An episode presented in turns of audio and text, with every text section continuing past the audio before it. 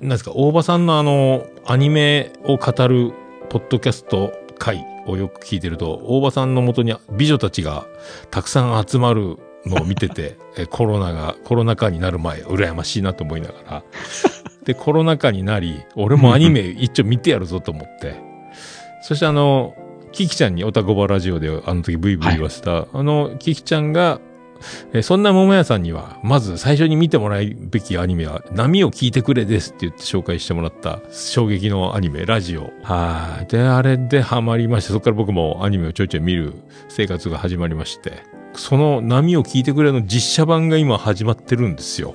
これがもう実、な小田みなれさんですか、主人公の。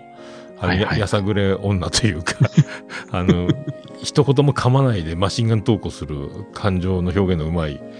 あの、そっくりそのまま生き写しみたいな小芝風花さんがやってるんですよ。1話を見て感動しまして。おお。うわーと思って。まんまやんとか思ったんですけどね。はい。ぜひ皆さん見ていただければと思います。はい。では、また来週です。また来週です。